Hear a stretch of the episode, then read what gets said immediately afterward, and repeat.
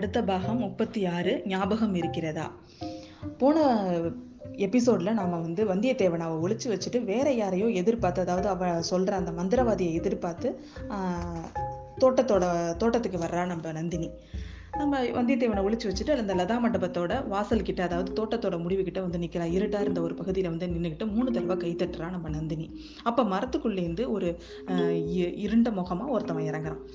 அவன் கூட இவன் வந்து லதா மண்டபத்துக்கு போகிறான் இந்த முகத்தை நம்ம ஏற்கனவே பார்த்துருக்கோம். அது யார் அப்படின்னா நம்ம ஆழ்வார்க்கடியான் வந்து திருப்புரம்பியத்தில் ஒரு கூட்டத்தை பார்த்தான்ல. அதில் கூட்டத்தில் கூட ஒருத்தவன் தலைவனாக இருந்தானே. நம்ம ஆழ்வார்க்கடியானை கூட இவனை எங்கே பார்த்தாலும் கொல்லணும்னு சொன்னான்ல அந்த ரவிதாசன் தான் இப்போ இங்கே மந்திரவாதியாக வந்திருக்கிறது. வரும்போதே அவனுக்கு ரொம்ப கோபமாக இருக்குங்க. அவனுக்கு அவன் ஆனால் நம்ம நந்தினி தேவி எந்தையுமே காமிக்காமல் சாந்தமே உருவா உருவா போய் இந்த லதா மண்டபத்தில் உள்ள மஞ்சத்தில் போய் உட்காந்துக்கிட்டாங்க அவங்களுக்கு எதிரில் இருக்கிற பலகையில் வந்து இவன் உட்காந்துக்கிட்டான் உட்காந்துக்கிட்டு ஹூ ஹான்னு ரொம்ப எதிர் ஏதேதோ இது பண்ணுறான் உடனே நம்ம நந்தினி அவளை பார்த்துட்டு போதும் போதும் நிறுத்து நீ வந்த வேலை என்னவோ அதை சொல்லிட்டு முதல்ல கிளம்பு அப்படிங்கிறா. பழுவேட்டரையர் மாளிகைக்குள்ளே வந்துட்டாரு. எப்போ வேணாலும் இங்கே வந்துடலாம். அதனால் முதல்ல சீக்கிரம் நீ சொல்ல வேண்டிய விஷயத்த சொல்லிட்டு கிளம்பணுன்னே அவனுக்கு இன்னும் கோவம் வருது. அடி பாதகி அப்படிங்கிறான். யாரை சொல்கிற நீனு அப்படின்னு திட்டுறான் நம்ம நந்தினி. ஒன்றை தான் சொல்கிறேன் பழசெல்லாம் நீ மறந்துட்ட போல இருக்கு உனக்கு பழசெல்லாம் ஞாபகப்படுத்துகிறேன் நான் அப்படின்றான். எனக்கு எல்லாம் ஞாபகம் இருக்குது நீ ஒன்றும் ஞாபகப்படுத்த வேணாம் அப்படின்றா நந்தினி. அதெல்லாம் இல்லை நான் வந்த வேலையை வந்து பழசை உனக்கு ஞாபகப்படுத்திட்டு உனக்கு சொல்கிறேன் அப்படின்னு சொல்லிட்டு நம்ம ரவிதாசன் வந்து பழைய கதையை அவளுக்கு ஞாபகப்படுத்துகிறான் அப்படி என்ன பழைய கதை அப்படின்னு பார்த்தீங்கன்னா அவன் என்ன சொல்கிறான் ராணி கேளு முழுசாக மூணு வருஷத்துக்கு முன்னாடி ஒரு நாள் நடு ராத்திரியில் வைகை கரையில் ஒரு மயானத்தில் ஒரு சதை எரிஞ்சிட்டு இருந்துச்சு. புரோகிதர்களை போ புரோகிதர்களை வச்சு கிரியெல்லாம் அதில் நடக்கலை. காட்டில் காஞ்சி கிடஞ்ச கட்டையையும் குச்சியையும் இலைசறுகளையும் வச்சு தான் அந்த சிதையை அடுக்குனாங்க. மரத்துக்கு பின்னாடி மறைச்சு வச்சிருந்த ஒரு உடலை கொண்டுட்டு வந்து அந்த சிதையில போட்டாங்க. அதுக்கப்புறம் தீ முட்டினாங்க. காட்டுக்கட்டையில் நல்லா தீ பிடிச்சி கொழுந்து விட்டு எரிஞ்சிட்டு இருந்தது. அப்போ நிழலில் இருந்த ஒன்னை சிலர் பிடிச்சிட்டு இழுத்துட்டு வந்தாங்க. உன் காலையும் கையையும் கட்டி போட்டிருந்தாங்க. உன் வாயில துணி அடைச்சிருந்தாங்க. இன்னைக்கு நீ அழகா பூ வச்சு கொண்டை போட்டுட்டு இருக்கிற. ஆனால் அன்னைக்கு எப்படி தெரியுமா இருந்த? விரிச்சு போட்ட கூந்தல் தரையில புரண்டுட்டு இருந்தது. ஒன்னு அந்த மனிதர்கள் எல்லாம் ஜுவாலையில விட்டு அந்த உயிரோட ஒன்னையும் அந்த சிதையில போட்டு எரிக்கிறதுக்காக எண்ணி எண்ணி இருந்தாங்க ஆனா இன்னும் கொஞ்சம் தீ நல்லா எரியட்டும்னு அவங்க அவங்கள ஒருத்தவன் சொன்னான். உன்னை அங்கேயே போட்டுட்டு அந்த அந்த மனுஷங்க எல்லாருமே தனித்தனியாக ஒரு பயங்கரமான சபதத்தை எடுத்துக்கிட்டாங்க. அதை கேட்டுட்டு நீ வந்து எல்லாரும் அவங்க சபதத்தை சொல்லி முடிச்சதுக்கு அப்புறம் உன்னை உன்னை வந்து நெருங்கினாங்க. உன்னை தூக்கி அந்த சிதையில போடுறதுக்காக. அது வரைக்கும் சும்மா இருந்த நீ கட் உன்னோட கைகளில் ஏதோ சமிங்க செய்கிற உன்னோட கண்களை உருட்டி உருட்டி பு- புருவத்தெல்லாம் நெரிச்சு ஏதேதோ சொல்ல நீ முயற்சி பண்ற. அதை பார்த்துட்டு அவங்கள ஒருத்தன் இவ ஏதோ சொல்ல வர்றா. பாவம் ஏதோ ஒன்று அவளை சொல்ல விடுவோம் அப்படின்னு சொல்லிட்டு உனக்கு சப்போர்ட் பண்றான். அதனால உன் வாயில இருக்கிற துணியை எடுத்த உடனே நீ என்ன சொல்கிற அப்ப நீ என்ன சொன்ன உனக்கு ஞாபகம் இருக்கா? அப்படின்னு கேட்குறான் நந்தினியை. நந்தினி வந்து எதுவுமே சொல்லல பேசாம இருந்தா. அவளை பார்க்கவும் இல்லை. நீ பேச மாட்ட பரவாயில்ல நானே சொல்கிறேன் அப்படின்னு சொல்லிட்டு அந்த மனிதர்களை மாதிரியே நீயும் பழி வாங்குறதா விரதம் விரதம் எடுக்க போகிறதா நீ சொன்ன. பழி வாங்குறதுக்கு அவங்கள விட உனக்கு தான் அதிக காரணம் இருக்குன்னு நீ சத்தியம் செஞ்ச. உன்னோட அழகையும் உன்னோட அறிவையும் அதுக்கு தான் பயன்படுத்துவேன் அப்படின்னு சொல்லிட்டு நீ அப்போ ச- சபதம் செஞ்ச. அவங்களுக்கு உன்னால் முடிஞ்ச அளவு உதவி புரிவதாகவும் நீ சொன்ன. சபதத்தை நிறைவேற்றியதும் உன் உயிரை நீயே விட்டுட தீர்மானித்திருக்கிறதாகவும் ஆணையிட்டு சொன்ன. உங்களை உன்னை மற்றவங்க யாருமே நம்பல ஆனால் நான் நம்பினேன். உன்னை தீயில போடாமல் தடுத்தேன். உன் உயிரை தப்பு வச்சேன். இதுக்கெல்லாம் இதெல்லாம் உனக்கு ஞாபகம் இருக்கா அப்படின்னு திரும்பவும் கோவமா கேட்கிறான் நம்ம ரவிதாசன். நந்தினி திரும்பி அவனை பார்த்து ஞாபகம் இருக்கிறதான்னு கேட்குறேன் எப்படி இதெல்லாம் நான் மறப்பேன்? அப்படின்னு சொல்லிட்டு நந்தினி சொல்றான். அதுக்கப்புறம் எல்லாரும் ஒரு நாள் ஒரு நம்ம காவேரி கரையோரமா காட்டு வழியா நடந்து வந்துட்டு இருந்தோம். திடீர்னு பின்னாடி நிறைய குதிரை வீரர்கள் வர சத்தம் கேட்டுச்சு. அவங்கெல்லாம் போற வரையில நம்ம எல்லாரும் தனித்தனியா போய் காட்டுல ஒளிஞ்சுக்க தீர்மானிச்சோம். ஆனா நீ மட்டும் அந்த தீர்மானத்தை மீறி வழியிலே நின்றுட்டு இருந்த. அந்த வீரர்கள் எல்லாரும் உன்னை பிடிச்சிக்கிட்டாங்க. அவங்களோட தலை தலைவனாகிய பழுவேட்டரையர் உன்னை பார்த்து மயக்கமாகி உன்னை கல்யாணம் பண்ணிக்கிட்டாரு. உன்- உன்னை கூட்டிகிட்டு கூட்டிட்டு போயிட்டாரு அவரு. அதுக்கப்புறம் நான் உன்னை உன்னை பார்க்கவே இல்லை. ஆனால் நான் உன்னை விடவே இல்லை.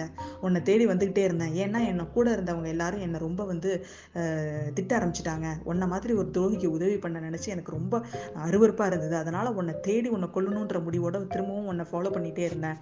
ஒரு நாள் உன்னை அதே மாதிரி ஒரு சந்தர்ப்பமும் கிடச்சிது. உன்னை கொல்ல போகிறப்ப திரும்பவும் நீ என்கிட்ட உயிர் பிச்சை கேட்ட. இந்த அரண்மனையில் இருந்தபடியே நீ வந்து எங்களுக்கு வேண்டிய உதவியெல்லாம் செய்கிறதா செய்யறதா சொன்ன. உன்னோட சபதத்தை நிறைவேற்றுறதுக்காக தான் நீ இங்கே வந்திருக்கிறதாவும் என்கிட்ட சொன்ன அப்படின்னு சொல்கிறான் அதெல்லாம் இதெல்லாம் உனக்கு ஞாபகம் இருக்கா? இல்லையா? அப்படின்னு சொல்லி நந்தினியை கேட்குறான் நம்ம ரவிதாசன். இதெல்லாம் உண்மைதான். இப்போ யார் இல்லை? நாங்கள் எதுக்கு இப்போ இதை திருப்பி திருப்பி சொல்லிட்டு இருக்கிற? அப்படின்றா நந்தினி. இல்லை உனக்கு இதெல்லாம் மறந்துருச்சு. பழுவூர் அரண்மனையோட சுகபோகத்தில் இது எல்லாத்தையும் மறந்துட்ட அப்படின்னு திட்டுறான். இதெல்லாம் எனக்கு அதெல்லாம் பட்டுமெத்தையும் பட்டு மெத்தையும் மஞ்சமும் யாருக்கு வேணும்? அப்படின்னு சொல்லிட்டு அவ கத்துறா.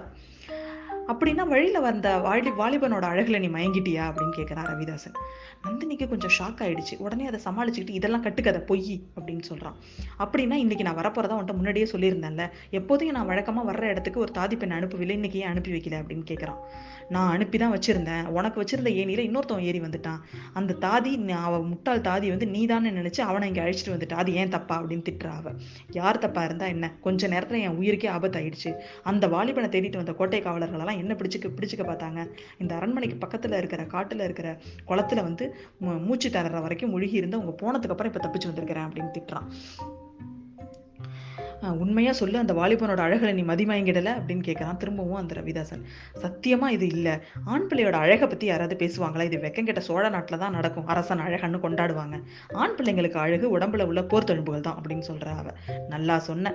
அப்படின்னா சரி நான் வந்து ஒத்துக்கிறேன் அப்படின்னு சொல்கிறான் ஆனால் என்கிட்ட கூட கொடுக்காத அந்த முத்திர மோதிரத்தை நீ ஏன் அவன்கிட்ட கொடுத்த அப்படின்னு திரும்பவும் சந்தேகம் கேட்குறான் அவனை இந்த இடத்துக்கு வரவழைச்சு பேசுறதுக்காக தான் நான் அவன்கிட்ட கொடுத்தேன் அப்படின்னு சொல்கிறான் அவனை எதுக்கு இங்கே வரவழைக்கணும்? அவன்கிட்ட அப்படி என்ன அப்படி என்ன பேச்சு வேண்டி கிடக்கு அப்படின்னு கேட்குறான் உடனே அவள் சொல்றா இது ரொம்ப பதறாத. அவன் ஒன்றும் அவன் வந்து ஒரு- ஒரு ரகசியத்தை அவன்கிட்டேருந்து வாங்கணுங்கிறதுக்காக தான் அவனை இங்கே அவனை இங்கே வரவழைச்சான். அவன் நம்மளுக்கு தேவைப்படுவான். அப்படின்னு சொல்றான். அப்படி என்ன ரகசியத்தை அவன்கிட்டேருந்து நீ தெரிஞ்சுக்கிட்ட? அப்படிங்கிறான். இந்த காஞ்சியிலேருந்து பழையாறைக்கு அவன் ஓ அவன் வந்து ஓலை கொண்டுட்டு போறான். பழையாறையில் உள்ள பெண் புலிக்குட்டிக்கு தான் அவன் அந்த ஓலையை எடுத்துட்டு போறான். அதை அவன் என்கிட்ட காமிச்சான். அவள் கொடுக்குற மறு ஓலையையும் என்கிட்ட கொண்டுட்டு வரணும்னு சொல்லி அவன் அவன்கிட்ட நான் சொல்லியிருக்கேன். அப்படின்னு சொன்னோடனே இவன் ரவிதாசனுக்கு கடுப்பாகுது. ஓலையாவது எழுத்தாணியாவது இதெல்லாம் நமக்கு நம்ம வச்சுட்டு நம்ம என்ன பண்றது? அப்படிங்கிறான். உனக்கு அறிவு அவ்வளவுதான். நீ புலிக்குளத்தை அடியோட அழிப்பது தான் நம்மளோட சபதம். ஆனா நீ வந்து ஆண் புலிகளை மட்டும்தான் நீ கணக்கு பண்ணிட்டு இருக்கிற. பெண் புலியினாலும் குல வளரும் அப்படிங்கறத நீ மறந்துட்ட. அது மட்டும் இல்லை இப்ப சோழ சாம்ராஜ்யத்தை ஆள்றது யாரு நீ நினைச்சிட்டு இருக்கிற? பலம் இழந்து செயல் இழந்து நோய் படுக்கையில படுத்திருக்கிறாரு அந்த கிழவரா? இல்ல காஞ்சியிலும் இலங்கையிலும் உள்ள இளவரசர்களா? அப்படின்னு கேட்குறா அவ.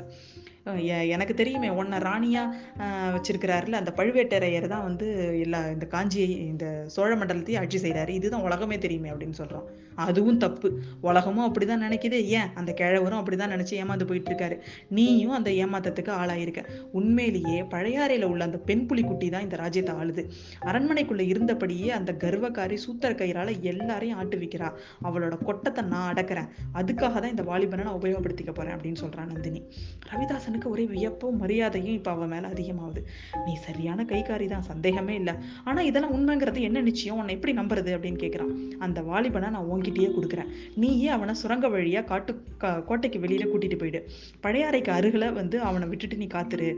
குழந்தை குந்தவையிட்ட கொடுக்குற மறுவோலையோட அவன் திரும்ப இவனை அவனை இங்கே கூட்டிகிட்டு வா. அவன் தப்பிச்சு போக பார்த்தா அவனை கொண்டுடு அப்படின்னு சொல்கிறான் வேணாம் வேணாம். நீயும் அவனும் எப்படியாவது போங்க. சின்ன பழுவேட்டையரோட ஆட்கள் வந்து அவனை ஃபாலோ பண்ணிட்டு இருக்கிறாங்க. அவனை வெளியில் போனாலும் அவனை தேட தான் போவாங்க. தேட தான் போறாங்க. அவனோட சேர்ந்து நானும் எனக்கும் ஆபத்து வரும். இந்த எனக்கு இதெல்லாம் வேண்டாம் நீ வந்த காரியத்தை பத்தி சொல்லு அப்படின்னு சொல்றான். நீ ஓ வந்த காரியத்தை இன்னும் சொல்லவே இல்லை அப்படின்னு சொல்கிறான் நந்தினி. காஞ்சிக்கும் இலங்கைக்கும் போகிறதுக்கு ஆட்களை ஏற்பாடு பண்ணிட்டேன். இலங்கைக்கு போறவங்க பாடுதான் கொஞ்சம் கஷ்டமா இருக்கும் போல இருக்கு அப்படின்னு சொல்றான் அவன். அதுக்கு நான் என்ன செய்யணும் அப்படின்னு கேட்குறான் நந்தினி.